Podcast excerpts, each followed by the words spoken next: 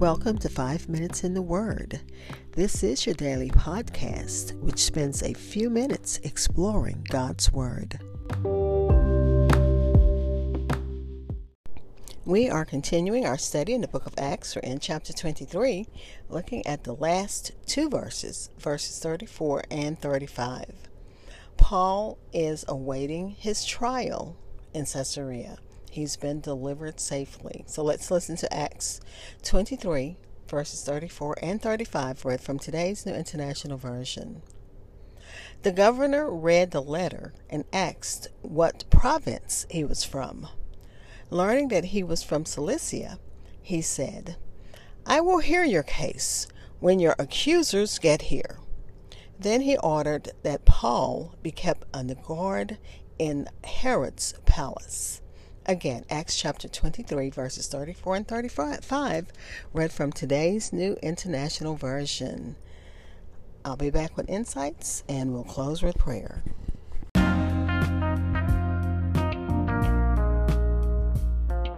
Hi, this is Hope Scott, and I pray that you are enjoying my podcast. Stitcher listeners, you can listen, like, and follow on Pandora. Five Minutes in the Word is available on your favorite podcast apps, including Amazon Podcast, Apple Music, Spotify, and so many others. Please like and follow Five Minutes in the Word on Facebook and Twitter.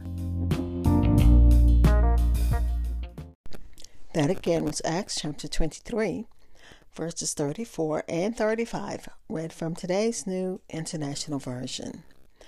This chapter ends sort of on a positive note because at the beginning of the chapter, uh, Paul was at the at the mercy of Jews who wanted to murder him, and he was rescued by uh, the the Greek, the Roman army and their commander. And once they heard of the plot again, where Uh, forty of the Jews were going to to try to um, ambush him, they sent him on to Rome. And remember, that's where Paul wanted to be. And God, through Jesus Christ, had already told him that he would make it to Rome, and he is there. So let's listen to what the commentaries has have to say on verses twenty, on verses thirty-four and thirty-five of Acts chapter twenty-three. When the governor uh, read the letter, which he doubtless opened and read as soon as he received it, not knowing whether it was important business that uh, was in it or what dangerous consequences might befall him if he neglected to read it. So this showed his care and diligence. He asked Paul what province he was from, since he perceived by the letter that Paul was a Roman and that he might know whether, uh, he wanted to know whether Paul was under his jurisdiction and whether the hearing of his case belonged to him. And uh, since Paul was from uh, Tarsus, uh, he did belong to to uh, Governor Felix. It, uh, so he wanted to know if he belonged to the governor of Syria, but that the crimes he uh, was charged with were committed in Judea, so probably, uh, particularly, particularly that of profaning the temple, that would fall under his jurisdiction. And one commentary said it would probably fall under another jurisdiction who was more superior than Felix, and Felix just wanted to handle it. And it kept kept alluding to the fact that in all of, uh, it must have been uh, like a culture of bribes. So they, anyway, let me go ahead and continue. When he understood that this was, uh, that he was from Cilicia, which was a Roman province in which Tarsus was located, and uh, Paul was born free.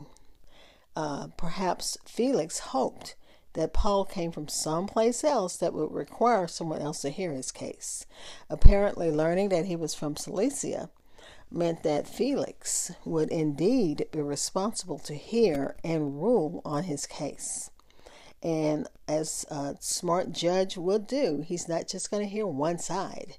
He's going to wait to hear what the accusers have to say.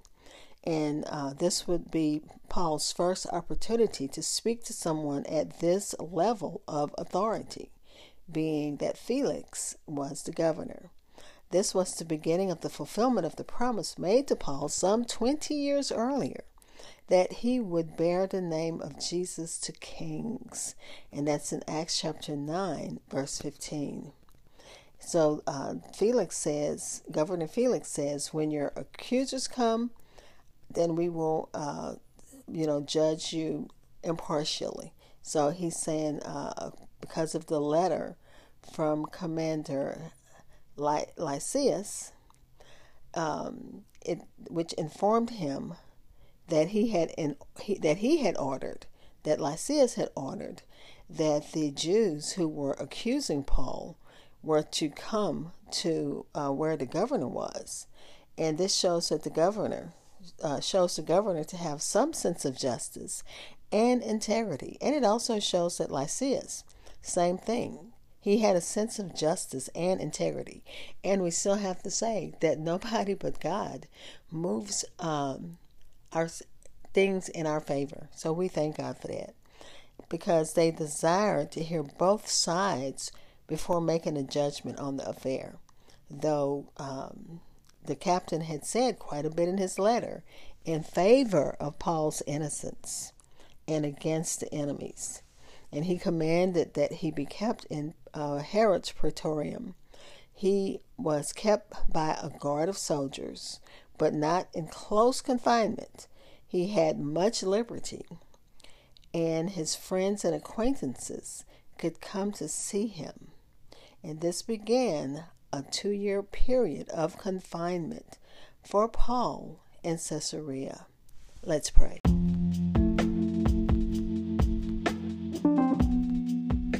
Father, we thank you. We thank we, we thank you as we study your word.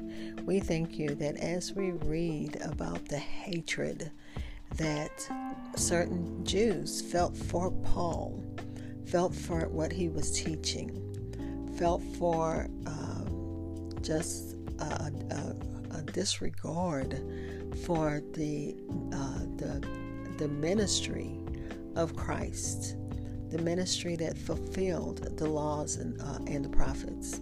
So God, we thank you for that image. We thank you, God, because we know that there are so many in that same predicament, that they're prisoners of the gospel because they love what they do. They're sharing your word.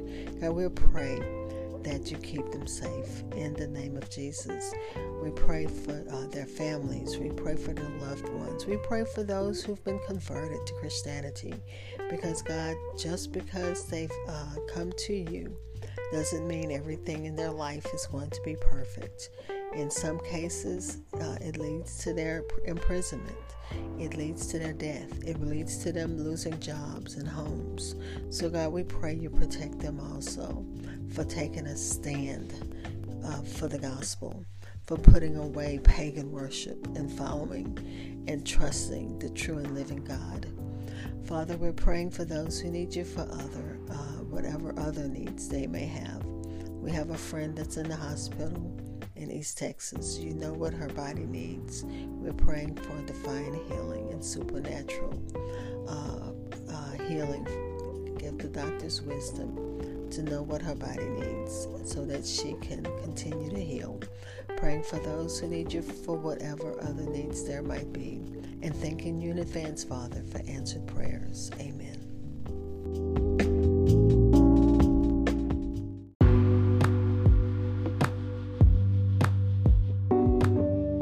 Thank you for spending time in God's Word with me. Be blessed.